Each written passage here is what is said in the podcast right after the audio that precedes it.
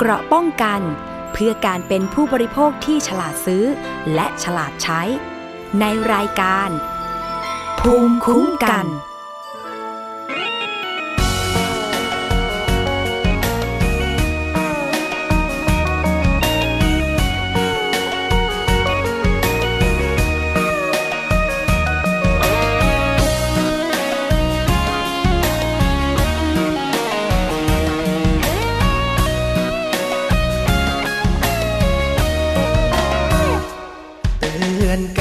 นะแม่ตาหวานบ้านนาไปลงเมืองฟ้า ลงเมืองฟ้าแล้วลืมบ้านเรา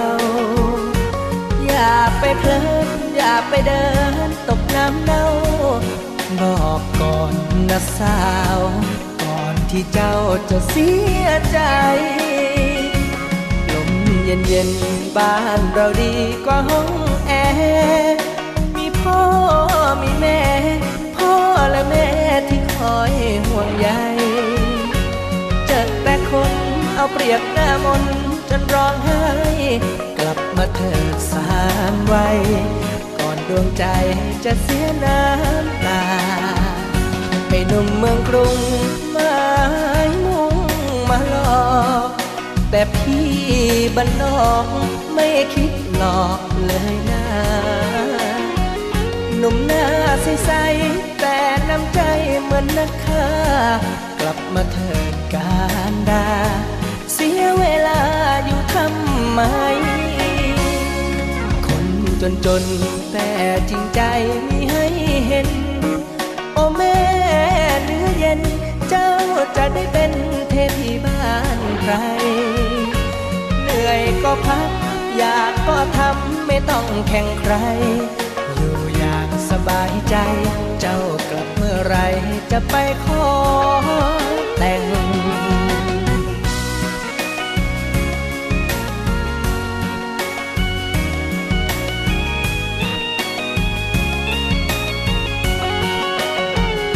ให้หนุ่มเมืองกรุงมายมุ่งมาหลอกแต่พี่บ้านนอกไม่คิดหลอกเลยนะ หนุ่มหน้าใสๆแต่น้ำใจเหมือนนักฆ่ากลับมาเถิดการดา เสียเวลาอยู่ทำไม คนจนจนๆแต่จริงใจมีให้เห็น โอ้แม่เนื้อเย็น เจ้าจะได้เป็นเทพีบ้านใคร เหนื่อยก็พัก อยากก็ทำไม่ต้องแข่งใคร บายใจ เจ้ากลับเมื่อไรจะไปขอ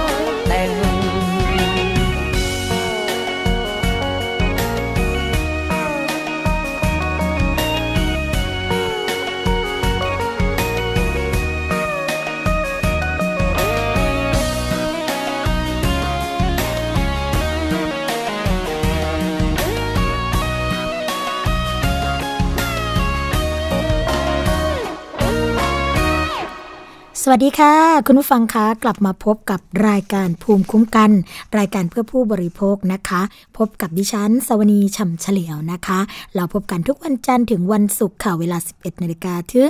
12นาฬิกานะคะ ฟังฟังสดค่ะ แล้วก็ดาวน์โหลดรายการได้นะคะ ทาง www.thaipbsonline.net ค่ะ และแอปพลิเคชันนะที่สามารถที่จะโหลดเข้ามือถือของเราทางไทย PBS ค่ะ แฟนเพจอย่าลืมเข้ามากดไลค์กันได้เลยค่ะ ทาง www.facebook.com/thaipbsradiofan นะคะ หรือว่าโทรมาค่ะเพื่อติชมรายการ แจ้งสัญญาณนะคะ ว่ารับฟังกันเป็นอย่างไร ทั้งหมายเลขโทรศัพท์ 02 7 902-666 นะคะ และขอสวัสดีไปยังสถานีวิทยุชุมชน ที่เชื่อมโยงสัญญาณกับเรา แล้วก็รับฟังไปพร้อม ๆ กันค่ะ สวัสดีไปยังสถานีวิทยุชุมชนคนหนองยาไซ จังหวัดสุพรรณบุรีนะคะ FM 107.5เมกะเฮิรตสถานีวิทยุชุมชนปฐมสาคร FM 106.25เมกะเฮิรตสถานีวิทยุ ชุมชนคนเมืองลี้จังหวัดลำพูน FM 103.75เมกะเฮิรตซ์สถานีวิทยุชุมชนวัดโพบาลังจังหวัดราชบุรี FM 103.75เมกะเฮิรตสถานีวิทยุเทศบาลทุ่งหัวช้างจังหวัดลำพูน FM 106.25เมกะเฮิรตนะคะ และสวัสดีไปยังสถานีวิทยุชุมชนคนเขาวง จังหวัดกาลสินค่ะ FM 89.5เมกะเฮิรตนะคะ เป็นยังไงกันบ้างคะในช่วงสัปดาห์ที่ผ่านมานะคะ มีการใช้รถใช้ถนนในช่วงหน้าฝนกัน แล้วก็มีเรื่องของอุบัติเหตุที่อาจจะ เกิดขึ้นนะคะอย่างที่เราไม่อยากให้เกิดขึ้นเลย เพราะฉะนั้นเนี่ยในเรื่องของการใช้รถใช้ถนนช่วงหน้าฝนนะคะก็ต้องตรวจสภาพรถยนต์กันให้ดีค่ะ เพื่อป้องกันไม่ให้เกิดอุบัติเหตุนะคะหรือว่าจะเป็นข่าวที่เกิดขึ้นตามหน้าหนังสือพิมพ์หรือว่าในส่วนของโลกโซเชียลในตอนนี้นะคะที่น่าเป็นห่วงมากนั่นก็คือ กรณีที่มีผู้บริโภคค่ะไปกินผลิตภัณฑ์เสริมอาหารนะคะที่สกัดจากหมามุ้ยอินเดีย แล้วก็เกิดอาการเซลล์เนี่ยแพ้ขั้นรุนแรง จนท้ายที่สุดก็คือเสียชีวิตนะคะวันนี้ค่ะ เราจะมาพูดคุยกันเกี่ยวกับเรื่องของความเสี่ยง ในการบริโภคผลิตภัณฑ์เสริมอาหาร แล้วก็สารสกัดต่างๆนะคะที่อ้างว่าผลิตจากสมุนไพรแล้วก็อาจจะไม่เกิดอันตรายไม่เกิดสารตกค้างนะคะแต่จริงๆแล้วเนี่ยเรื่องราวจะเป็นอย่างไรหรือว่าประเด็นเหล่านี้เนี่ยมีข้อที่เราต้องฉุกคิดอะไรบ้าง วันนี้เราจะมาพูดคุยกับเภสัชกรหญิงนะคะสาวนีฉิมฉวีค่ะเภสัชกรผู้เชี่ยวชาญด้านยาและผลิตภัณฑ์จากสมุนไพรนะคะในช่วงที่ 2 ของรายการภูมิคุ้มกันค่ะสำหรับช่วงแรกของรายการนะคะก็เป็นเรื่องของการเตือนภัยกันอีกแล้ว เกี่ยวกับเรื่องของน้ำผลไม้ขันสดค่ะคุณผู้ฟัง เขาบอกว่าตอนนี้นะคะน้ำผลไม้ขันสดเนี่ยไร้มาตรฐานนะซึ่งทางกรมวิทยาศาสตร์การแพทย์เนี่ยก็ออกมาแนะนำให้ผู้บริโภคนะคะต้องใส่ใจในการเลือกซื้อค่ะ สำนักคุณภาพและความปลอดภัยอาหารนะกรมวิทยาศาสตร์การแพทย์ กระทรวงสาธารณาสุขค่ะ ก็มีการเปิดเผยนะคะ เรื่องของผลการตรวจสอบ เกี่ยวกับเรื่องของตัวอย่างน้ำส้มคั้นบรรจุขวด ซึ่งก็พบว่าไม่ผ่านเกณฑ์มาตรฐานทุกตัวนะคะ แนะนำว่าประชาชนเนี่ยต้องเลือกบริโภคน้ำส้มที่คั้นสด แล้วก็ใส่ใจในการเลือกซื้อน้ำส้ม หรือว่าน้ำผลไม้ที่ผ่านกระบวนการผลิตด้วยนะคะ ต้องได้มาตรฐาน นายแพทย์อภิชัยมงคลค่ะ อธิบดีกรมวิทยาศาสตร์การแพทย์นะคะ ก็กล่าวว่า จากการตรวจวิเคราะห์ตัวอย่างน้ำส้มคั้นสด ในภาชนะปิดสนิท ที่สำนักงงานคณะกรรมการอาหารและยานะคะ เก็บจากสถานที่จำหน่ายในเขตกรุงเทพมหานคร แล้วก็จังหวัดนนทบุรีจำนวน 12 ตัวอย่างค่ะ และทางสำนักงงานสาธารณสุขจังหวัดสระบุรีนะคะ ได้มีการเก็บจากอำเภอมวกเหล็กจังหวัดสระบุรีอีก 3 ตัวอย่าง รวมทั้งั้งหมดนะคะ15 ตัวอย่างด้วยกัน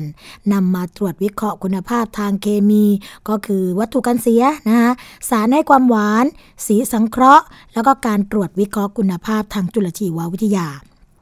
ก็จะมีเรื่องของเชื้อโรคนะคะ ที่ทำให้เกิดอาหารเป็นพิษ แล้วก็จุลินทรีย์ที่บ่งชี้เกี่ยวกับเรื่องของสุขลักษณะเเรื่องของห้องปฏิบัติการนะคะสำนักคุณภาพและความปลอดภัยทางอาหารกรมวิทยาศาสตร์การแพทย์เนี่ยก็ได้ทำการสุ่มตรวจไป เมื่อวันที่ 24 พฤษภาคม 2559 ผลการตรวจวิเคราะห์ค่ะคุณผู้ฟังนะคะเกี่ยวกับเรื่องของคุณภาพทางเคมี จาก 15 ตัวอย่างเนี่ย ไม่ผ่านเกณฑ์ตามที่กฎหมายกำหนด 2 ตัวอย่างค่ะ ซึ่งคิดเป็นร้อยละ 13 นะคะ เขาบอกว่าพบว่ามีการใช้วัตถุกันเสียจำนวน 6 ตัวอย่าง ซึ่งมีเพียงหนึ่งตัวอย่างค่ะที่ใช้วัตถุกันเสียเกินกว่าที่กฎหมายกำหนดนะ โดยพบปริมาณกรดเบนโซอิก 312 นะคะอะขออภัยค่ะ กรดเบนโซอิดนะคะ312 มิลลิกรัมต่อกิโลกรัมนะคะแล้วก็กรดซอร์บิกค่ะ 228 มิลลิกรัมต่อกิโลกรัม ซึ่งกฎหมายนะคะคุณผู้ฟังกำหนดให้ใช้กรดเบนโซอิกเนี่ยรวมกับกรดซอร์บิกได้ในเครื่องดื่มเนี่ยไม่เกิน 200 มิลลิกรัมต่อกิโลกรัม อันนี้ก็ เกินไปเยอะเหมือนกันนะคะ และได้มีการใช้สารให้ความหวานแทนน้ำตาลค่ะ ชนิดนะที่เรียกว่าซัคคารินค่ะจำนวน 4 ตัวอย่างนะปริมาณที่พบเนี่ยอยู่ในช่วง 13 ถึง 32.7 มิลลิกรัมต่อกิโลกรัม ซึ่งต่ำกว่าที่กฎหมายกำหนดนะกฎหมายบอกว่าไม่เกิน 300 มิลลิกรัมต่อกิโลกรัมค่ะสำหรับตัวอย่างที่เก็บจากจังหวัดสระบุรีนะจำนวน 3 ตัวอย่างค่ะ ตรวจพบซัคคารีนนะหรือว่าสารให้ความหวานแทนน้ำตาลเนี่ยแล้วก็สีสังเคราะห์ในทุกตัวอย่างเลย แต่สีที่ตรวจพบเป็นสีสังเคราะห์ที่อนุญาตให้ใช้ได้นะคะ อย่างไรก็ตามค่ะ ก็มีหนึ่งตัวอย่างที่ใช้ปริมาณสีเนี่ยเกินกำหนดค่ะ โดยพบว่ามีการใช้สีนะคะ รวมกันแล้วเนี่ยมากถึง 5.7 มิลลิกรัมต่อกิโลกรัมค่ะ กฎหมายนะคะ ก็กำหนดให้การใช้สีเนี่ยไม่เกิน 50 มิลลิกรัมต่อกิโลกรัมค่ะ อืม ก็ถือว่านะคะ ปริมาณที่รวมกันเนี่ยเขาบอกว่า ใน 5.7 เนี่ย เป็นสีชนิดหนึ่งนะคะ5.7 มิลลิกรัมต่อกิโลกรัม ส่วนอีกสีอันนึงเนี่ย สีเหลืองๆ นะคะ อยู่ที่ 50.1 มิลลิกรัมต่อกิโลกรัม ก็รวมนะคะรวม 2 สี 2 ชนิดเนี่ย อยู่ที่ 55.8 มิลลิกรัมต่อกิโลกรัม เขาให้ได้ไม่เกิน 50 อันนี้ก็เกินมา 8 นะคะ 8.8 มิลลิกรัมต่อกิโลกรัมด้วยกันสำหรับการตรวจคุณภาพทางจุลชีววิทยาค่ะ ทั้งหมดนะ 15 ตัวอย่างเนี่ยไม่ผ่านเกณฑ์มาตรฐานทุกตัวอย่างเลย เนื่องจากว่ามีการตรวจพบนะคะจุลินทรีย์บ่งชี้สุขลักษณะเกินมาตรฐานค่ะ ไอจุลินทรีย์บ่งชี้สุขลักษณะที่เกินมาตรฐานตัวนี้ ก็คือตัวอีโคไลนั่นเองค่ะคุณผู้ฟัง ตัวนี้เนี่ยถ้าเกิดว่าเราพบนะคะว่ามีเกินมาตรฐานปุ๊บ แสดงว่าคนทำหรือว่ากระบวนการทำเนี่ยอาจจะมีการปนเปื้อนของมูลสัตว์ หรือว่าอุจจาระนั่นเองนะคะก็ถือว่าเป็นเรื่องของความไม่สะอาด อีกอันนึงก็คือตรวจพบปริมาณยีสต์นะคะแล้วก็ราเนี่ย เกินในทุกตัวอย่างค่ะ มีการตรวจพบโคลิฟอร์มนะคะ เกินมาตรฐาน3เอ่อ9ตัวอย่างค่ะ แล้วก็พบอีโคไล6ตัวอย่างนะคะแต่ทุกตัวอย่างเนี่ยไม่พบการปนเปื้อนเชื้อโรคที่เป็นอาหารเป็นพิษอันนี้ก็โชคดีไป เพราะว่าถ้าเกิดตรวจพบที่เป็นพิษนะคะก็จะเป็นพวกซามโมเนล่า คอติเดียมนะคะอันนี้จะค่อนข้างอันตราย เพราะว่าส่วนใหญ่เนี่ยจะตรวจพบในพวกนมนะคะพวกเนื้อสัตว์ แล้วก็ตัวหน่อไม้ปี๊บนะที่เคยเป็นข่าวกันมานั่นเองค่ะคุณผู้ฟังคะ อธิบดีนะคะกรมวิทยาศาสตร์การแพทย์ก็ยังบอกอีกว่า โดยปกติแล้วค่ะ น้ำส้มขันสดๆนะถ้าตั้งทิ้งไว้เนี่ยก็จะมีตะกอนเนื้อส้มอยู่ด้านล่าง หากไม่มีตะกอนเลยนะ เป็นน้ำส้มสีใสๆก็อาจจะเป็นน้ำส้มผสมค่ะ เมื่อเปิดขวดแล้วก็ให้ลองดมกลิ่นดู ถ้าเป็นน้ำส้มขันสดเนี่ยก็จะมีกลิ่นส้มธรรมชาตินะหากไม่มีกลิ่นอะไรเลย หรือกลิ่นจางมากๆนะคะก็จะไม่ใช่น้ำส้มขันสดค่ะ เพราะว่าน้ำส้มขันสดทั่วไปนะคะ ต้องมีสี กลิ่นรส ตามธรรมชาติของส้ม และหากดื่มแล้วเนี่ยรู้สึกว่ารสชาติแปลกๆนะ ควรทิ้งไปเลยค่ะ ทั้งนี้เนี่ยก็คืออาจจะเกิดความเสี่ยงด้านสุขภาพจากการที่ดื่มน้ำส้ม หรือว่าน้ำผลไม้ที่ไม่สะอาด จะทำให้ผู้บริโภคเนี่ยเกิดโรคทางเดินอาหารหรือว่าโรคอาหารเป็นพิษได้ค่ะ ถ้าตรวจพบโคลิฟอร์มปนเปื้อนในน้ำหรือว่าน้ำแข็งนะคะ ก็จะเป็นสิ่งบ่งชี้ค่ะว่า น้ำแล้วก็น้ำแข็งเนี่ยไม่สะอาด ไม่สมควรนำมาบริโภค ซึ่งการตรวจพบเชื้อโรคในอาหารแล้วก็น้ำดื่มนะคะ อาจเกิดจากหลายสาเหตุด้วยกันค่ะคุณฟัง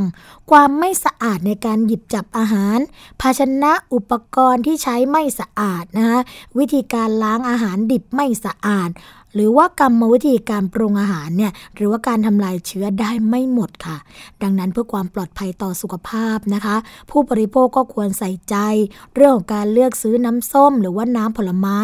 ที่ขบวนการผลิตได้มาตรฐาน ถูกสุขลักษณะ โดยสังเกตง่าย ๆค่ะก็คือจะต้องมีฉลากออยรับรองนะคะ ส่วนผู้ผลิตเนี่ยก็ควรต้องใส่ใจในขั้นตอนเหล่านี้ก่อนที่จะนำสินค้า ไปวางขายเพื่อความปลอดภัยของผู้บริโภคนั่นเองนะคะ อันนี้ก็เป็นการเตือนค่ะ เพราะว่าหลายคนชอบดื่มน้ำผลไม้กัน ไม่ว่าจะเป็นน้ำส้มคั้นสดน้ำฝรั่งน้ำใบบัวบกนะฮะทุกสิ่งทุกอย่างเนี่ยก็ต้องระมัดระวังทั้งหมดทั้งมวลทั้งสิ้นเลยค่ะ อีกเรื่องหนึ่งคุณผู้ฟังเป็นเรื่องของการบริโภคเหมือนกันนะคะ เขาบอกว่าตอนนี้เนี่ยมีกระแสค่ะ นิยมเกี่ยวกับเรื่องของว่านจักรจันนะว่านจักรจันเป็นยังไงนะทางสำนักงงานสาธารณสุขค่ะจังหวัดอุบลราชธานีนะคะก็ออกมาเตือนค่ะว่าว่านจักรจันเนี่ยเป็นซากที่ ติดเชื้อรานะคะ ห้ามนำมากินโดยเด็ดขาด เพราะว่าอาจจะถึงขั้นเสียชีวิตได้ค่ะนายแพทย์สรายุทธ์นะคะ อุตมางคพงศ์ผู้อำนวยการสำนักงงานป้องกันควบคุมโรคที่ 10 จังหวัดอุบลราชธานีนะคะ แล้วก็สำนักงงานสาธารณสุขจังหวัดอุบลราชธานีค่ะ ก็ออกมานะคะชี้แจงว่าในสัปดาห์นี้เนี่ยสำนักระบาดวิทยากรมควบคุมโรค ได้รับรายงานพบผู้ป่วยอาหารเป็นพิษ จากการกินว่านจักรจั่นสองรายค่ะ ก็เป็นแม่ลูกกันนะคะ จากจังหวัดในภาคตะวันออกเฉียงเหนือ โดยทั้งสองคนเนี่ยเข้าไป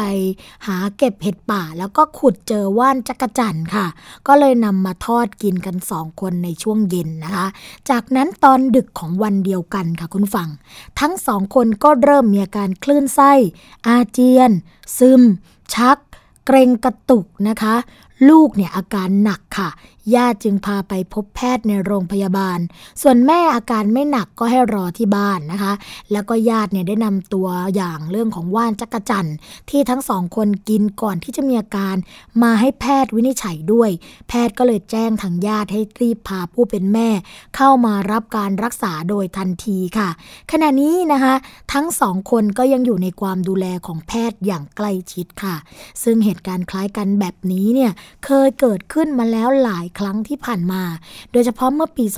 2557 ค่ะคุณผู้ฟัง ที่เกิดพร้อมกันถึง 9 รายด้วยกัน จากการกินทั้งหมด 11 รายนะคะหลังจากที่นำว่านจักจั่นมาทอดกินแกล้มเหล้าค่ะทำให้มีอาการคลื่นไส้อาเจียน ถ่ายเหลวชักนะคะการรู้สึกตัวเปลี่ยนไป กล้ามเนื้อเกร็งกระตุกนะคะอ่อนแรงใจสั่นแล้วก็เวียนศีรษะค่ะ ซึ่งทั้ง 9 รายเนี่ยเข้ารับการรักษา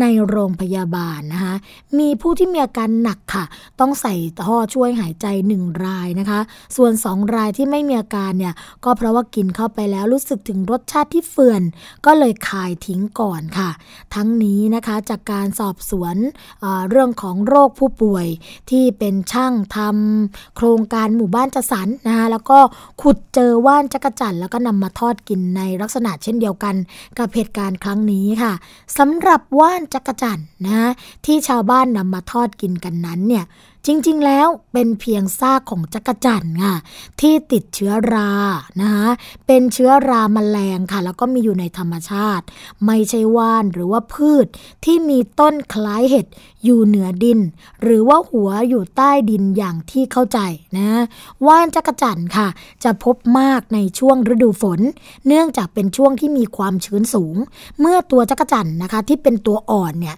กำลังจะโผล่ขึ้นจากดิน เพื่อที่จะลอกคราบจักรจั่นเขาก็จะอ่อนแอค่ะ ก็เลยมีโอกาสที่จะติดเชื้อรามาแมลงได้ง่าย แล้วก็ตายในที่สุด เชื้อรามาแมลงเนี่ยก็จะเจริญเติบโตในซากจักรจั่นแล้วก็แทงเส้นใยออกมานอกตัวจักรจั่นนะคะ แล้วก็จเจริญเติบโตเป็นโครงสร้างสำหรับการสืบพันธุ์ทำให้ดูเหมือนมีรากค่ะ หรือว่าดูเหมือนมีเขาเนี่ยออกมาจากตัวจักรจั่น ซึ่งรามาแรงค่ะคุณผู้ฟังที่ทำให้เกิดจักจั่นติดเชื้อรานี้เนี่ยก็มีโอกาสเกิดขึ้นได้กับมแมลงชนิดอื่น ๆด้วยนะ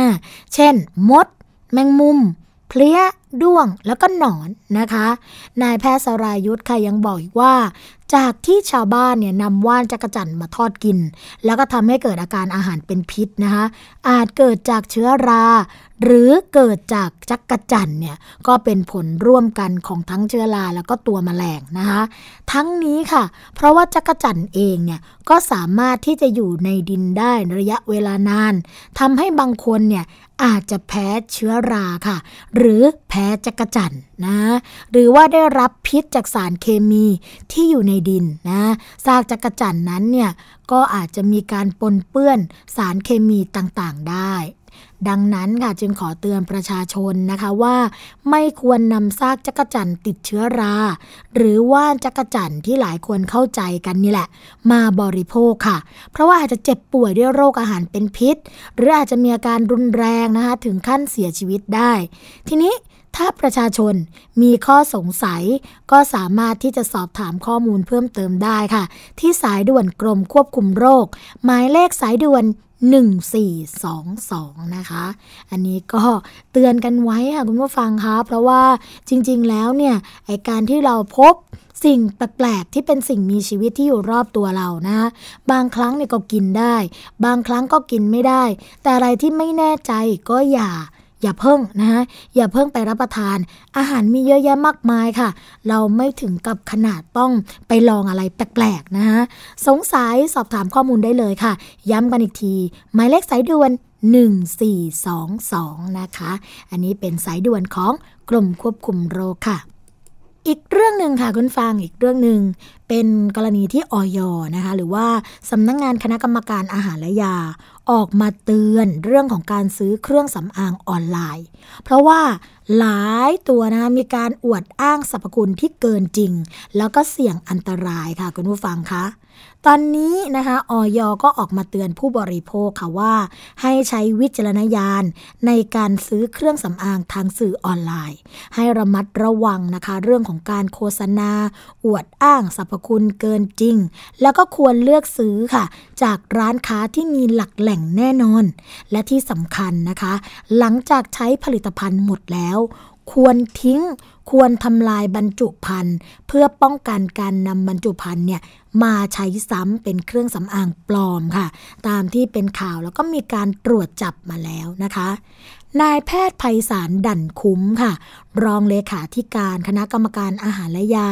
แล้วก็ในฐานะโฆษกของออยนะคะ ก็เปิดเผยค่ะว่าปัจจุบันเนี่ยมีการพบว่าโฆษณาขายสินค้าเครื่องสำอาง ทางสื่อออนไลน์กันจำนวนมาก ไม่ว่าจะเป็น Facebook Instagram Line นะคะโดยโฆษณาว่าผ่านการรับรองจากออย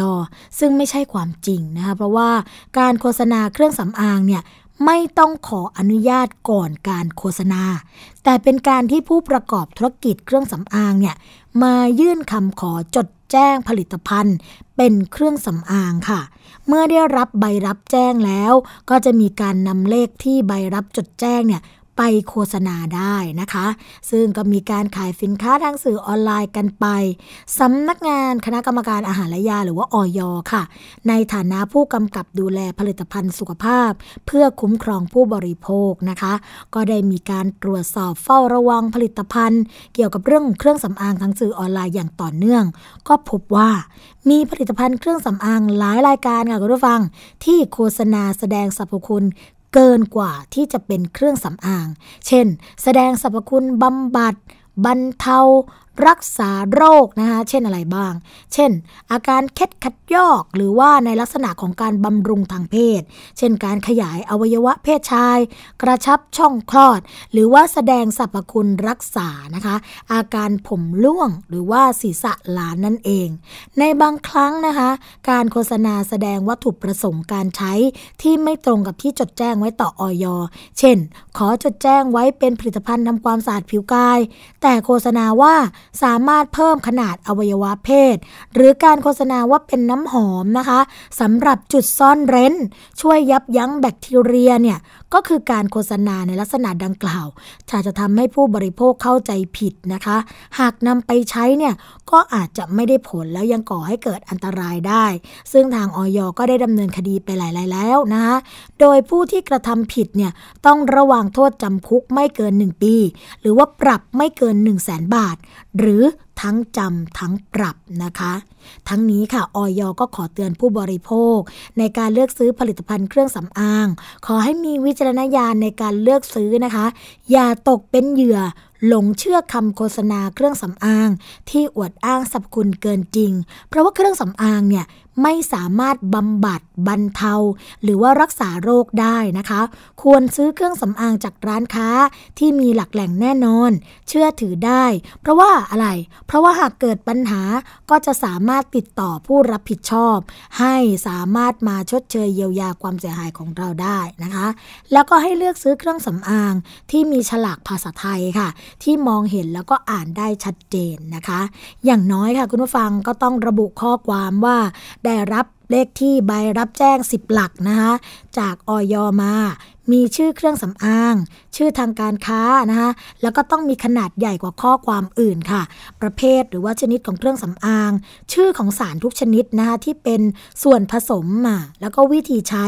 เครื่องสำอางนะคะ แล้วก็รวมทั้งชื่อที่ตั้งของผู้ผลิต ผู้นำเข้าปริมาณสุทธินะคะเลขที่แสดงครั้งที่ผลิตเดือนปีที่ผลิตหรือว่าหมดอายุค่ะ ที่สำคัญนะคะ หลังจากใช้ผลิตภัณฑ์หมดแล้ว ก็ต้องทิ้งแล้วก็ทำลายบรรจุภัณฑ์ด้วยการตัด เจาะหรือทำให้เป็นรอยค่ะ เพื่อป้องกันการนำบรรจุภัณฑ์มาใช้ซ้ำนะคะดังที่เกิดกรณีเครื่องสำอางปลอม โดยบรรจุเนี่ยก็คือเอาบรรจุภัณฑ์เก่ามาทำการผลิตนะคะโดยการนำครีมอะไรก็ไม่รู้เข้าไปใส่ แล้วก็กลายเป็นทำให้ผู้บริโภคนะคะร้องเรียนกันมา ต้องการร้องเรียนเกี่ยวกับเรื่องของเครื่องสำอางอันตราย หรือว่าอวดอ้างสรรพคุณเกินจริงนะคะโทรไปได้ที่สายด่วนอย. ค่ะ 1556 นะคะ หรือว่าจะร้องเรียนผ่านอย. Smart Application หรือที่อีเมลค่ะ 1556 at fda นะคะ จุด moph นะคะจุด go จุด th ค่ะนะอันนี้ก็จะเป็นเรื่องของการร้องเรียนเรื่องของผลิตภัณฑ์ เครื่องสำอางที่ไม่ได้มาตรฐานนั่นเองนะคะ พักกันสักครู่ค่ะคุณผู้ฟังคะแล้วเดี๋ยวมาพบกับในช่วงที่ 2 ของรายการพุ่มกันนะคะพูดคุยกับเภสัชกรค่ะ ที่มีความเชี่ยวชาญทางด้านยาและผลิตภัณฑ์ เสริมอาหารรวมทั้งผลิตภัณฑ์สมุนไพรต่างๆ มาดูกันว่า อาการแพ้หมามุ้ยจนทำให้มีผู้เสียชีวิตนี้เนี่ยเกิดขึ้นได้อย่างไร พักกันสักครู่ค่ะ เกราะป้องกันเพื่อการเป็นผู้บริโภคที่ฉลาดซื้อ และฉลาดใช้ ในรายการ ภูมิคุ้มกัน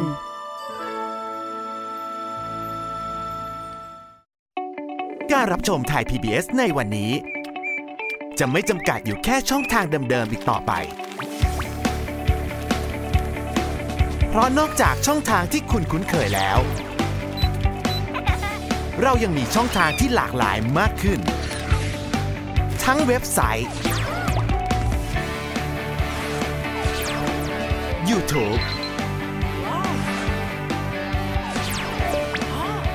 Facebook และโซเชียลมีเดียอื่น ๆ เลือกรับชมไทย PBS ตามช่องทางที่คุณต้องการได้แล้ววันนี้ Stay connected เชื่อมโยงถึงกันทุกที่ทุกเวลากับไทย PBS มันคือภัยเงียบอันน่าสะพรึง ซึ่งคนไทยทุกคนควรรับรู้ ทุกวันนี้กรุงเทพมหานครต้องใช้กำลังคนมากมาย ในการเก็บขยะมากถึง 8,500 ตันต่อวัน เป็นถุงพลาสติกถึงร้อยละ21 หรือ 1,800 ตันต่อวัน กลายเป็นกองขยะถุงพลาสติกประมาณ 73,036 ล้านใบต่อปี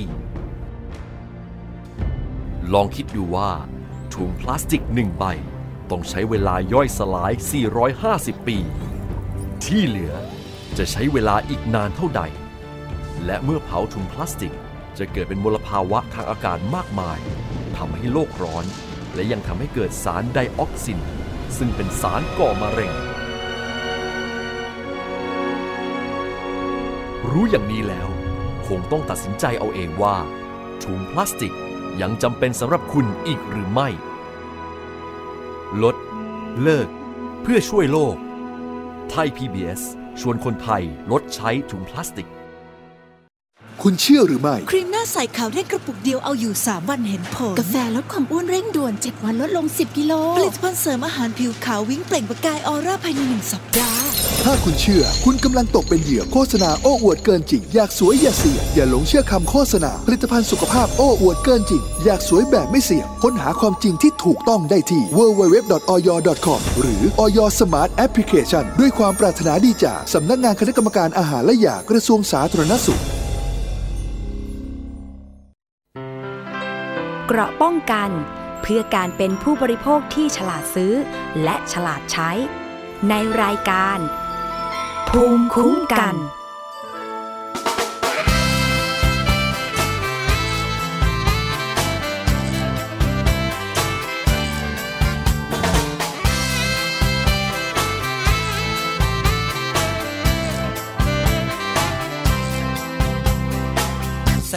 ราตรียังไม่จางหายไม่มีเลิกลาตีสี่ตีห้าไม่ลาเลิกงา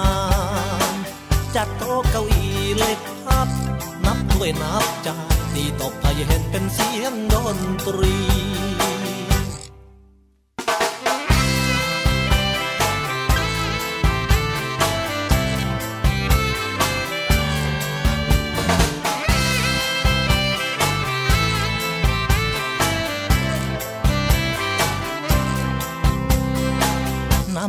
โซดาเตรียมมาให้พร้อมน้อมรับคำสั่งสวยต้มมาวางน้ำพริกมาสีเชิญชี้เอาเลยนะครับ เมนูไม่มีกับข้าวดีๆแนะนำพิสูจน์ต้มยำอกหัก ผัดผักแอบรักโงคอยิ่งนักแกงจืดหน้าบูดผักบุ้งไฟสวาดผัดเผ็ดรักคุด อร่อยที่จอรอคอยทุกวัน จะหลับตาลงก็คงบ่ายคอยรอคอยคำตอบ จากคนที่ชอบอยู่ร้านอนานจะย้ายมาอยู่ที่ร้านทำงานด้วยกัน เขาต้มในฝันร้านจอรอคอย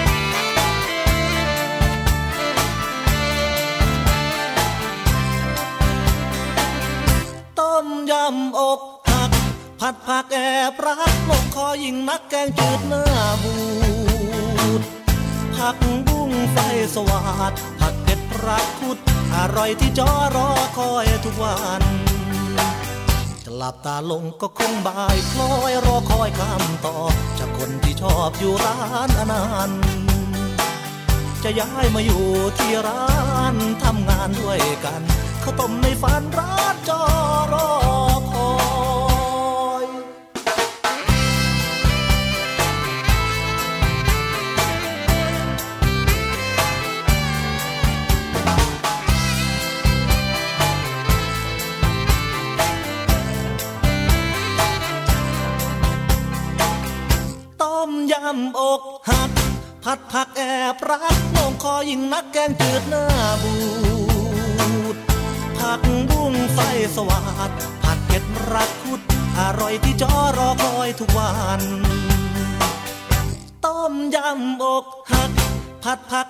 รักลงคอยิ่งนักแกงจืดหน้าบูดผักบุ้งไฟสวาดผัดเผ็ดรักคุดอร่อยที่จอรอคอยทุกวัน ต้มยำอกหัก ผัดผักแอบรักโวมคอยิ่งนักแกงจืดหน้าบู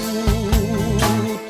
ผักบุ้งไฟสวาดผัดเผ็ดรักคุดอร่อยที่จอรอคอยทุกวัน จะหลับตาลงก็คงบ่ายคอยรอคอยคำตอบจากคนที่ชอบอยู่ร้านอนานจะย้ายมาอยู่ที่ร้านทำงานด้วยกันเขาต้มในฝันร้านจอรอ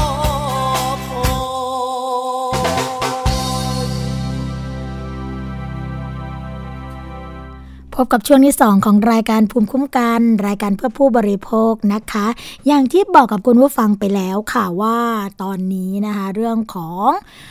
ความคิดหรือว่าค่านิยมของผู้บริโภคเกี่ยวกับเรื่องของการรับประทานอาหาร หรือว่าการกินการอยู่เนี่ยอาจจะเปลี่ยนไปนะคะหรือว่าในส่วนของตัวผู้บริโภคเองค่ะ ก็อาจจะเกิดปัญหาหลายอย่างเกี่ยวกับเรื่องของสุขภาพนะคะก็มีการโฆษณาเกี่ยวกับเรื่องของผลิตภัณฑ์เสริมอาหาร ผลิตภัณฑ์ที่อ้างว่าเป็นยารักษาโรคนะคะหรือว่ามีการอวดอ้างสรรพคุณค่ะว่า สกัดจากสารสมุนไพรจากากธรรมชาตินะคะเพราะพูดว่าสารสกัดสมุนไพรจากธรรมชาติปุ๊บนะหลายคนก็เลยมีความไว้วางใจค่ะว่า เมื่อรับประทานไปแล้วเนี่ยเกิดความปลอดภัยอย่างแน่นอน แต่ก็อาจจะไม่ได้เป็นอย่างนั้นเสมอไปนะคะ เพราะว่าหลายคนก็อาจจะมีอาการแพ้ สารสมุนไพรอยู่เหมือนกัน หรือว่าแพ้ตัวยาบางตัวนะคะที่เป็นสารสกัดอยู่ในนั้นเพราะว่าบางทีเนี่ยยิ่งสกัดจากธรรมชาตินะคะ เราอาจจะไม่ได้รู้เลยว่า ตัวสมุนไพรเหล่านั้นเนี่ยมีส่วนประกอบอะไรบ้างมากน้อยแค่ไหนนะซึ่งทางเภสัชกรที่ทำงานเกี่ยวกับด้านนี้ก็พยายามที่ออกมาเตือนผู้บริโภคกัน ค่อนข้างที่จะเขาเรียกว่าถี่มากนะคะในตอนนี้ แล้วหลังจากที่มีเหตุการณ์ค่ะที่มีสาวน้อยท่านหนึ่งนะคะ กินหมามุ้ยสกัดค่ะ แล้วก็เสียชีวิตไป หลายคนก็เชื่อว่า อาจจะเกิดจากอาการแพ้ สารสกัดของหมามุ้ยนั่นเองนะคะ แต่ว่าเรื่องราวตรงนี้จะเป็นอย่างไรก็คงจะต้องมีการตรวจสอบหรือว่ามีการชนสูตรกันอีกครั้งหนึ่งเพื่อที่จะหาสาเหตุที่ชัดเจนนะคะ แต่วันนี้ค่ะ เราจะมาพูดคุยกับเภสัชกรหญิงนะคะ ที่เป็นผู้เชี่ยวชาญด้านยา แล้วก็ผลิตภัณฑ์จากสมุนไพรกัน เพื่อที่จะหาทางป้องกัน แล้วก็เป็นตัวเลือกในการตัดสินใจที่เราจะบริโภคผลิตภัณฑ์เหล่านี้นะคะเภสัชกรหญิงสวนีฉิมฉวีค่ะ ตอนนี้อยู่ในสายกับเราเรียบร้อยแล้วนะคะ สวัสดีค่ะ สวัสดีค่ะอ๋อค่ะ วันนี้นะคะ รายการภูมิคุ้มกันได้รับเกียรติอย่างยิ่งเลยค่ะ ที่ได้พูดคุยกันนะคะ เพราะว่าเหตุการณ์ต่างๆเกิดขึ้นอย่างต่อเนื่องมาก เกี่ยวกับเรื่องของการรับประทานยาค่ะ แล้วก็ผลิตภัณฑ์เสริมอาหารนะคะ ที่อวดอ้างว่าสกัดจากสมุนไพรไม่เป็นอันตรายแน่นอน อย่างเหตุการณ์ครั้งนี้ค่ะเลยอยากที่จะให้ทางท่านเภสัชกรนะคะ ช่วยเล่าให้เราฟังหรือว่าช่วยบอกเรานิดนึงค่ะว่าจริงๆ แล้วเนี่ยสารสกัดจากสมุนไพรเนี่ยเป็นอันตรายหรือว่าปลอดภัยมากน้อยแค่ไหนคะ ค่ะในส่วนของการนำเอายาสมุนไพรนะคะ มาใช้เป็นยารักษาโรคในปัจจุบันเนี่ย มันก็จะมีเรื่องของการควบคุมการผลิตอ่าดีขึ้นกว่าสมัยเดิมมาก ถ้าเราจะนึกถึงภาพของยาสมุนไพรในสมัยก่อนเนี่ย เราจะนึกถึงในกลุ่มพวกยาหม้อค่ะยาลูกกรอนยาต้มใช่ไหมค่ะคะส่วนใหญ่แล้ว เขาเรียกอะไรเอ่อผู้เฒ่าผู้แก่จะนึกถึงแต่กลุ่มยาลักษณะนี้นะคะอืมแต่ว่าในในปัจจุบันเนี่ยการเอาสมุนไพรมาทำเป็นยานะคะ เราพยายามที่จะทำให้มันมีการพัฒนาขึ้นมาในรูปแบบของการผลิต ให้ใกล้เคียงกับยาแผนปัจจุบันให้ได้มากที่สุด เพื่อความสะดวกและก็ความปลอดภัยของผู้บริโภคค่ะเพราะฉะนั้นยาสมุนไพรในปัจจุบันเนี่ยเราจะเห็นในรูปแบบที่มันค่อนข้างที่จะดูดูทันสมัยมากขึ้นกว่าเมื่อก่อนนะคะ ทั้งในรูปแบบของยาเม็ด แล้วก็ยาแคปซูลนะคะ ในส่วนของยาต้มเนี่ยเราจะเห็นน้อยลงไปละนะคะค่ะเพราะการเอาสมุนไพรมาทำในรูปแบบของยาเม็ดยาแคปซูลเนี่ยมันก็จะต้องผ่านกระบวนการผลิต ซึ่งจะต้องมีการตรวจวิเคราะห์ หาสารสำคัญนะคะ แล้วก็คัดแยกส่วนที่เป็นสารที่ทำให้เกิดโทษกับร่างกายออกไปค่ะนะคะ เพราะฉะนั้นเบื้องต้นเลยในการที่เราจะเอ่อกรองการคัดเลือกหรือการซื้อยาสมุนไพรมาบริโภคเนี่ย สิ่งที่เราจะต้องดู เรื่องแรกเลยก็คือในรูปแบบของยานะคะ ถ้าสมมติว่าเราจะเอาพืชสมุนไพรนะคะ มาต้มเป็นยาต้ม สิ่งที่เราต้องกังวลก็คือในเรื่องของการจัดเก็บนะคะค่ะร้านมีการจัดเก็บดีแค่ไหนอืมันมีความชื้นเจือปนอยู่หรือเปล่า เพราะว่าถ้ามีความชื้นปุ๊บเชื้อราเกิดขึ้น โอ้ค่ะนะคะเพ ราะราะนั้นพอเอามาต้มความร้อนเนี่ยมันก็ไม่ได้หมายความว่าจะฆ่าเชื้อราได้ร้อยเปอร์เซ็นต์นะคะค่ะอ่านะคะ ในส่วนของยาลูกกรอนก็เช่นเดียวกัน ยาลูกกรอนณปัจจุบันเนี่ยแน่นอนกินไปแล้วรักษาทุกโรคค่ะจะเห็นเลยว่าที่หน้าซองได้หมดเลย ตั้งแต่มะเร็งเป็นต้นไป คือค่ะทุกโรคได้หมดนะคะตัวครอบครอบจักรวาลกันเลย ค่ะถูกต้องค่ะค่ะนั่นแหละ ให้นึกไว้เลยว่ามีสเตียรอยด์ผสมอยู่แน่ๆ สเตียรอยด์ถือว่าเป็นยาครอบจักรวาลค่ะ กินอะไรแล้วก็กินไม่ว่าจะเป็นโรคอะไรกินเข้าไปหายนะคะอือหือแต่ว่าผลข้างเคียงเนี่ยระยะยาวเกิดขึ้นแน่นอนนะคะ เพราะฉะนั้นสิ่งที่จะต้องคำนึงถึงแล้วก็เลือกเป็นอันดับแรกคือรูปแบบของยา ปลอดภัยที่สุดก็คือควรจะเลือกรูปแบบยาที่เป็นลักษณะของยาเม็ดนะคะ แล้วก็ค่ะยาแคปซูล ซึ่งพวกนี้เนี่ยเบื้องต้นในกระบวนการผลิตมันได้ผ่านการผลิตอย่าง ค่อนข้างที่จะมีคุณภาพค่ะมากกว่ากลุ่มยา หรือว่ารูปแบบก่อนๆค่ะ อืมค่ะ แล้วตัวยานะคะที่เป็นสมุนไพรแล้วก็แอบอ้างหรือว่าอ้างว่าแล้วกันนะคะ ไปเป็นผลิตภัณฑ์เสริมอาหารกินแล้วอกอึ๋มอกฟูรูฟิตอย่างที่โฆษณากันไปแบบนี้นะคะเอ่อสมุนไพรเหล่านั้นสามารถช่วยได้จริงหรือเปล่าคะ ในกลุ่มของสมุนไพรที่มีสารสำคัญที่ออกฤทธิ์คล้ายกับฮอร์โมนทั้งของเพศชายค่ะแล้วก็เพศหญิงเนี่ยมันมีอยู่จริงนะคะค่ะถ้าเป็นกลุ่มสมุนไพรที่ออกฤทธิ์มีมีสารสำคัญที่ออกฤทธิ์เหมือนฮอร์โมนเพศชายเนี่ย ส่วนใหญ่ก็จะเป็นพวกของกวาบเครือแดง พวกกระชายอืมดำพวกนี้นะคะค่ะถ้าเป็นของฮอร์โมนเพศหญิงก็เช่น พวกกวาบเครือขาวอืมนะคะ ซึ่งพวกนี้เนี่ยในในณปัจจุบันยังไม่มีการเอามาทำเป็นยาเดี่ยวค่ะ สำนักงานคณะกรรมการอาหารและยายัง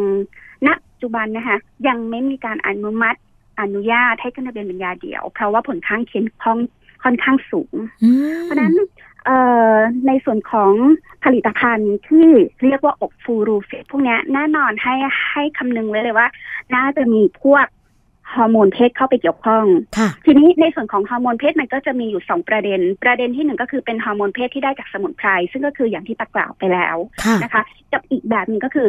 ฮอร์โมนสังเคราะห์อืมซึ่งแน่นอนในค่ะการที่เอามาทำเป็น supplement หรือว่าอาหารเสริมเนี่ย ปริมาณที่จะต้องใส่เข้าไปในผลิตภัณฑ์พวกนี้ ถ้าเป็น อาหารเสริมจะต้องใส่ปริมาณค่อนข้างน้อยค่ะ ใส่เยอะไม่ได้ค่ะเพราะถ้าใส่ปริมาณเยอะต้องขึ้นทะเบียนเป็นยาอ๋ออ่าค่ะเพราะฉะนั้นมันก็ต้องไปตอบตอบโจทย์ตรงที่ว่ากินเข้าไป มันจะอบฟูมันจะรูฟิตขึ้นในภายในเวลากี่วันกี่วันกี่วันปุ๊บถ้ายิ่งเร็วเท่าไหร่ นั่นหมายความว่าน่าจะมีส่วนผสมอื่นเข้าไปเจือปนเพิ่มขึ้น ซึ่งให้เดาไว้เลยก็ว่าน่าจะเป็นในส่วนของฮอร์โมนเพศที่เป็นสารเคมี โอ้ เพราะว่าถ้าเกิดเป็นตัวสมุนไพรอย่างเดียว ไม่น่าที่จะให้ผลเร็วขนาดหนึ่งวันต้องสองวันค่ะสามวันใช่ไหมคะ ถูกต้องค่ะ มันต้องใช้ในอืมปริมาณที่ค่อนข้างน้อยค่ะในส่วนของการทำเป็นอาหารเสริมหรือผลิตภัณฑ์เสริมอาหารนะคะ เพราะฉะนั้นในส่วนที่เราเห็นโฆษณาโดยทั่วทั่วๆไปเนี่ยแน่นอนล่ะ มันต้องมีส่วนผสมในส่วนของฮอร์โมนเข้าไปด้วยแน่ๆ พูดง่ายๆก็เหมือนยาคุมกำเนิดนะคะเหมือนเวลาค่ะเรากินยาคุมกำเนิดกินเข้าไปเรื่อยๆนะคะ อันเนี้ยก็เป็นส่วนผสมที่สำคัญที่เขาจะเอาผสมเข้าไป เพราะฉะนั้นบางเจ้าเราไม่รู้เลยว่าเขาใส่ปริมาณลงไปมันมากน้อยขนาดไหนโอ้โหผลที่มันจะเกิดขึ้นกับผู้บริโภคคืออะไรค่ะการที่เราทานปริมาณฮอร์โมนสังเคราะห์เข้าไปในปริมาณที่เรามากๆแล้วก็ต่อเนื่องค่ะแน่นอนเลยค่ะ สารตกค้างอื้อหือกลายเป็นสารก่อมะเร็งได้ในที่สุดโอ้แล้วคนที่ทานอยู่ผู้หญิง ที่ทานอยู่ในแต่ละท่าน บางท่านอาจจะไม่รู้เลยว่า คุณแฝงด้วยเรื่องของโรคอะไรก็แล้วแต่ที่เกี่ยวกับระบบฮอร์โมนอยู่หรือเปล่าค่ะ บางคนอาจจะเป็นเนื้องอกค่ะ โดยที่ตัวเองไม่รู้อืมการทานพวกนี้เข้าไปเรื่อยๆ มันเหนียวนำกลายให้ไปเป็นในส่วนของเชื้อมะเร็งได้ในที่สุดอือหือแล้วในระยะที่เวลามันเร็วขึ้นด้วย เพราะฉะนั้นมันต้องระวังค่ะ มันไม่มีหรอก การที่เราจะทานไปปุ๊บสองสามวัน แล้วมันจะฟู แล้วมันจะฟิตในทันทีไม่มีแน่ๆ ถ้าเกิดมีการโฆษณาแบบนี้แน่นอนค่ะ เกินจริงร้อยเปอร์เซ็นอันตรายร้อยเปอร์เซ็นให้ต้องพึงระวังนี่มากๆค่ะ ต้องแบบนี้นะคะเพราะว่าต้องบอกว่าหลายคนนะไปซื้อผลิตภัณฑ์เสริมอาหารหรืออะไรต่างๆ นานาที่อวดอ้างสรรพคุณแบบนี้ละค่ะ แต่ว่าเอ่อเป็นคำแนะนำของผู้เชี่ยวชาญ หรือว่าอ้างตัวเองนะคะว่าเป็นผู้เชี่ยวชาญด้านนี้เลยนะ กินเข้าไปแล้วไม่มีผลข้างเคียงแน่นอน ได้ผลเร็วอะไรต่างค่ะๆแต่ไม่มีใครนะคะที่ออกมาพูดอย่างนี้ว่าจริง ๆ แล้วว่าเราต้องระวังอะไรบ้าง อะไรคือผลข้างเคียง หรือว่าอะไรที่ผู้บริโภคอย่างเราเนี่ยจะต้องทราบนะคะไม่มีใครมาพูดแบบนี้เลยนะ เพราะงั้นเนี่ยคุณผู้ฟังที่ฟังรายการเราอยู่ในขณะนี้นะคะหลายคนก็เริ่มที่จะ ตั้งคำถามแล้วนะคะว่าอ้าวแล้วแบบนี้นะคะ เรื่องของการโฆษณาแบบนี้เรื่องของการที่นำผลิตภัณฑ์เหล่านี้เนี่ยมาขายกัน แล้วมีการควบคุมยังไงบ้างไหมคะ ในส่วนของอคนที่ทำงานด้านการผลิตหรือว่าผู้ประกอบการที่ที่ที่ดำเนินการตรงนี้นะคะมีการควบคุมกันเองไหมคะโดยปกติแล้วถ้าถ้าเป็นการผลิต กลุ่มของผลิตภัณฑ์สมุนไพรนะคะ จากหน่วยงานหรือว่าองค์กรที่มีความน่าเชื่อถือเนี่ย มันจะต้องผ่านกระบวนการการขออนุญาตโฆษณานะคะ กว่าที่จะออกมาเป็นโฆษณาได้ทั้งในส่วนของทางทีวี ทางวิทยุ หรือแม้กระทั่งทางสื่อสิ่งพิมพ์ทั่วไปเนี่ย มันจะต้องมีการคัดกรองค่ะ จากเจ้าหน้าที่ของสำนักงานคณะกรรมการอาหารยาว่า บทดิ้งหรือว่าข้อความที่เราจะใช้ในการโฆษณาผลิตภัณฑ์นั้นๆเนี่ย มันเกินจริงหรือไม่ หรือมันเข้าข่ายในการโฆษณาเพื่อดึงดูดให้คนใช้ผลิตภัณฑ์ในทางที่มันผิดหรือ ผิดแปลกไปจากที่เราทำขึ้นมาวัตถุประสงค์หลักขึ้นมาหรือเปล่านะคะแต่ว่าในส่วนที่เราเห็นทั่วไปที่มีการโฆษณาเนี่ยร้อยละเก้าสิบเก้าจุดเก้าเก้ามั่นใจว่าไม่ได้ผ่านการขออนุญาตทางสำนักงานคณะกรรมการอาหารและยาแน่นอน เพราะว่าวอร์ดดิ้งหรือแม้กระทั่งข้อความที่ใช้ในการเขาเรียกอะไรในการโฆษณาเนาะมันค่อนข้างที่จะเกินจริงพอสมควรนะคะ เป็นอะไรที่ถ้าคนที่ไม่มีความรู้หรืออาจจะแบบ เชื่ออ่านแล้วเชื่ออ่านแล้วหลงแล้วเพลิมแน่นอนซื้อผลข้างเคียงเกิดขึ้นนะคะ ซึ่งส่วนใหญ่แล้ว คนที่เป็นลักษณะแบบนี้นั่นก็คือเด็กๆวัยรุ่น หรือแม้กระทั่งคนที่อาจจะไม่ไม่รู้รายละเอียดในเรื่องขององค์ประกอบทางเคมีในเรื่องของคุณสมบัติคุณสมบัติทางยาอะไรทั้งหลายแหละของยาสมุนไพรซึ่งอันตรายมากนะคะ เพราะนั้นตอนนี้เนี่ย ในส่วนของผู้ประกอบการที่ที่มีคุณภาพนะคะแล้วก็ค่อนข้างที่จะให้ความสำคัญกับในเรื่องของความปลอดภัยของผู้บริโภคเนี่ยแน่นอนละ่ะ ทุกหน่วยงานจะต้องผ่านการตรวจสอบแล้วก็ขออนุญาตก่อน แต่สิ่งที่กำลังเป็นปัญหาตอนนี้ที่เราเห็นทั่วไปคือส่วนใหญ่แล้วเป็นผู้ประกอบการที่ไม่ได้ผ่านการตรวจสอบ แล้วก็การขออนุญาตอย่างถูกต้องค่ะ เพราะฉะนั้นปัญหาที่เกิดขึ้น ณ ตอนนี้เนี่ยเราอาจจะ control ยากในเรื่องของผู้ผลิตที่ออกมาขายกันทางอินเทอร์เน็ต ทางโซเชียลเน็ตเวิร์กทั่วไปควบคุมยาก สิ่งที่เราจะทำได้ก็คือตัวเรานั่นแหละค่ะ ก่อนที่เราจะเลือกซื้อก่อนที่เราจะเลือกบริโภคอะไรก็แล้วแต่หนึ่งเราต้องศึกษาก่อนอย่างน้อยเนี่ย ถ้าเราอยากจะซื้ออะไรสักตัวหนึ่งเรายังไม่เจอ ผู้เชี่ยวชาญหรือผู้ที่มีความรู้ทางด้านนี้เนี่ยเอ่อ Google ค่ะ ช่วยท่านได้ เพราะข้อมูลเนี่ยมันมีอยู่แล้ว ให้เราได้ เอ่อเขาเรียกอะไรคุณควานะคะ เราอย่าเพิ่งไปเชื่อคนขาย เราอย่าเพิ่งไปเชื่อว่าทานแล้วมันจะต้องเป็นอย่างนั้นอย่างนั้นอย่างนั้น ให้คำนึงถึงความปลอดภัย สิ่งสำคัญที่สุดในการเลือกซื้อคือสติค่ะ ต้องมีสติก่อนอืมเยี่ยมเลยนะคะ อีกเรื่องหนึ่งค่ะ อีกเรื่องหนึ่งแถมท้าย แถมท้ายนิดนึง ก็คือเรื่องของผลิตภัณฑ์เหล่านี้แหละค่ะ มักจะออกมาในรูปแบบของเรื่องการเสนอขายแบบตรงนะคะหรือว่าการตลาดขายตรงนั่นเองพูดกันง่าย ๆเลยนะคะ แล้วคนขายนี่ก็พยายามเหลือเกิน ที่จะโอ้โหโฆษณาต่างๆ ชักชวนต่างๆ หรือบางทีนะคะเดลิเวอรี่เลย มาถึงที่เลยสาธิตให้ดูกันเลยค่ะว่า เนี่ยเราจะดูแลคุณได้นะจากคนอ้วนๆเนี่ยแปดสิบกิโลเก้าสิบกิโลนะ จะผอมภายในหนึ่งเดือนให้เหลือหกสิบกิโลห้าสิบกิโลหรือว่าน้ำหนักตามที่พอใจ แบบนี้เนี่ยอยากจะเตือนอะไรผู้บริโภคบ้างคะอันดับแรกอย่างที่ที่เรียนให้ทราบ เวลาที่เราจะเลือกบริโภคหรือว่าเลือกพินาในการที่จะซื้อหรือจะรับประทานอะไรสักอย่างเนี่ย สิ่งที่เราต้องดูก่อนก็คือ ส่วนผสมค่ะ ที่อยู่ในนั้นอยู่ในผลิตภัณฑ์นั้นๆเนี่ย มันคืออะไรอยู่บ้างนะคะกรณีถ้าไม่มีความรู้เลยเนี่ย ฟังเขาแล้วลองพิจารณาซิว่าในความเป็นจริงหรือในในหลักความเป็นจริงมันสามารถเกิดขึ้นได้หรือไม่ กับการที่ณขณะนี้เรามีน้ำหนักอยู่ที่ประมาณแปดสิบกิโลกรัม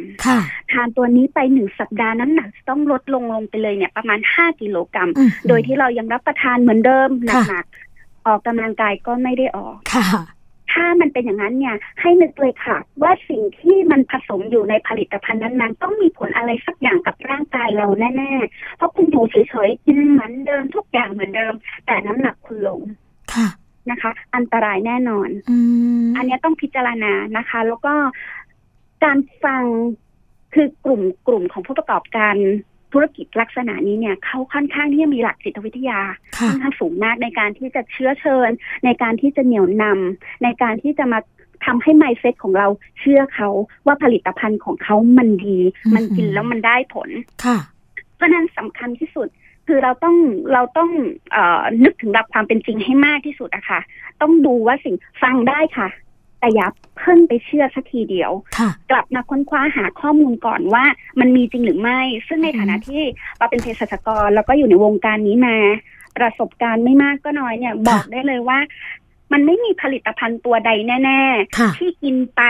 หนึ่งสัปดาห์น้ำหนักลดห้าถึงสิบกิโลกรัมอืมค่ะไม่มีผลิตภัณฑ์ใดแน่ๆ ที่ทานเข้าไปแล้วจากผิวค้ำๆผิวค่ะเอเชีย ผิวคนไทยแล้วคุณจะขาวเหมือนเกาหลีเหมือนญี่ปุ่น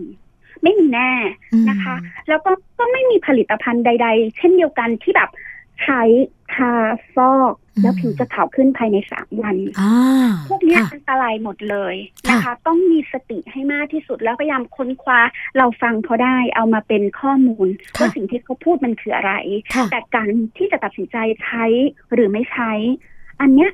สิ่งสำคัญคือสติเราต้องดูก่อนค่ะ นั้นอยากสุขภาพดี อยากที่จะขาวใส อยากค่ะที่จะเอ่อ รูปร่างดีเนี่ยค่ะสิ่งสำคัญคือในเรื่องของการปฏิบัติตัวอืมการดูแลตัวเอง การรับประทานอาหารการออกกำลัง พวกนี้วิธีธรรมชาติใช้ได้หมดเลยค่ะค่ะเราไม่จำเป็นเลยที่จะต้องไป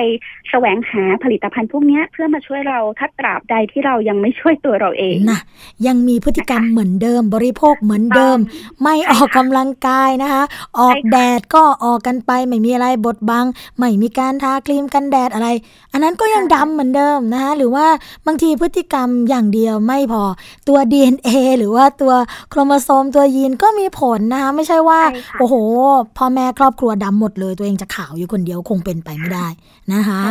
ค่ะ วันนี้ค่ะรายการภูมิคุ้มกันต้องขอขอบพระคุณนะคะเภสัชกรหญิงสวนีจิมชวีค่ะเภสัชกรผู้เชี่ยวชาญด้านยา และผลิตภัณฑ์จากสมุนไพรนะคะ ที่มาให้ข้อมูลดีๆ และต้องบอกว่าดีมาก ๆ กับรายการภูมิคุ้มกันและหวังว่าโอกาสต่อไปนะคะเราคงได้พูดคุยอะไรดีๆ แบบนี้ร่วมกันอีกนะคะ ค่ะยินดีค่ะ ค่ะ ขอบพระคุณมากค่ะค่ะสวัสดีสวัสดีค่ะค่ะ เป็นเรื่องราวดีๆ จริง ๆ นะ คุณผู้ฟังเพราะว่าน้อยนัก ที่เราจะได้ข้อมูลแบบนี้แบบเเขาเรียกว่าถึงพริกถึงขิงถึงลูกถึงคนนะคะโหมองเวลาไปค่ะ มาถึงช่วงสุดท้ายของรายการภูมิคุ้มกันกันแล้วนะคะ เราพบกันทุกวันจันทร์ถึงวันศุกร์ค่ะ เวลา 11นาฬิกาถึง 12นาฬิกานะคะ ฟังสดและดาวน์โหลดรายการได้ค่ะ ทาง w w w thaipbsonline.net นะคะก็กลับมาพบกับสวนีและรายการภูมิคุ้มกันได้ในวันต่อไปนะคะสำหรับวันนี้ค่ะ สวัสดีค่ะ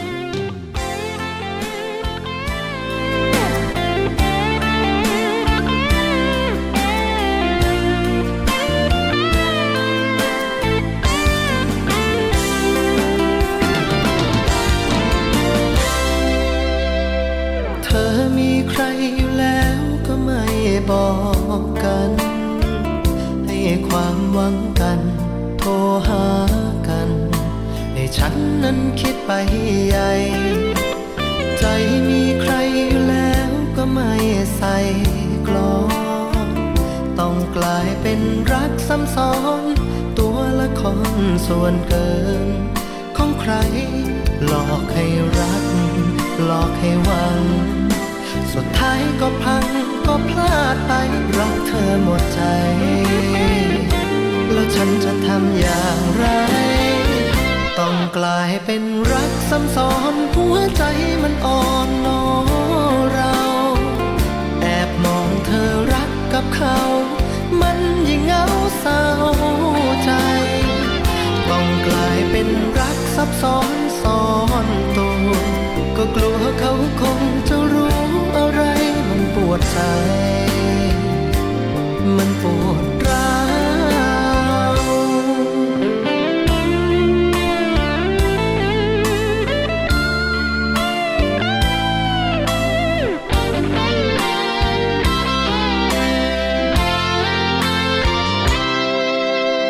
ยังทนรอความหวังลมลมต่อ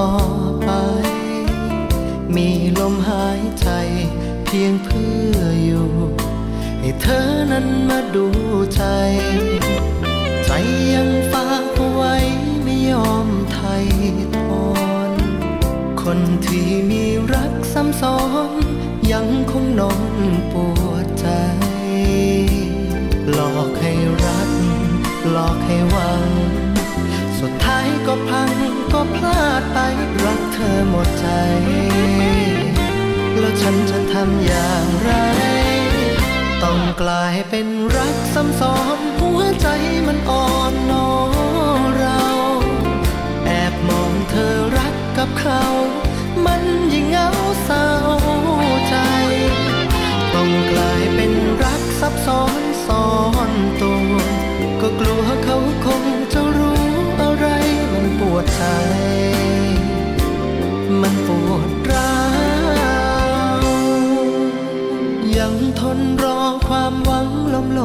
ต่อ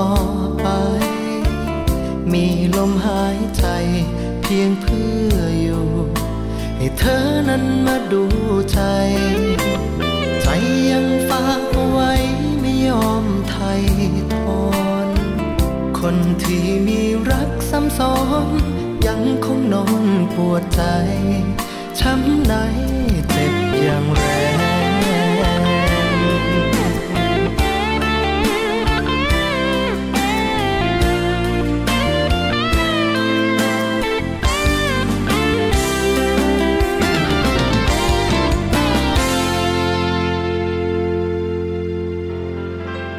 เกราะป้องกัน